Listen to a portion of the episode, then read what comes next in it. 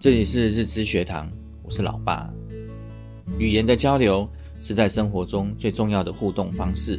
我们大多数时间都在与人言语上的交流，要先了解一个人说话的真实意图以及所带的感情，才能将所理解的回馈给说话的人。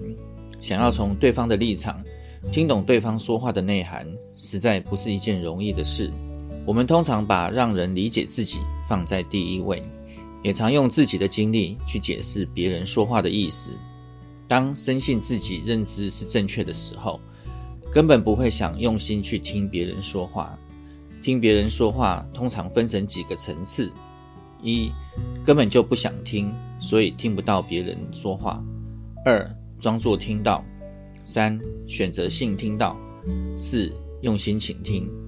其中只有用心倾听，才能站在说话者的角度，理解他们思维的方式和感受。用心倾听的目的，不是为了给出答案。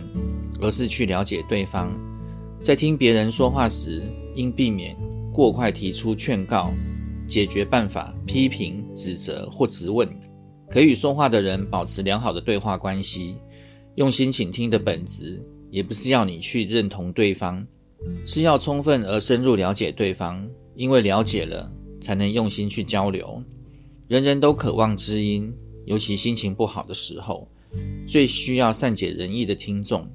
用心倾听对方说出的每个细节，明确表达你的注意力正集中在这段谈话上，再运用支持性的肢体语言，用眼神关注的对方，点点头，让他感受到陪伴与支持。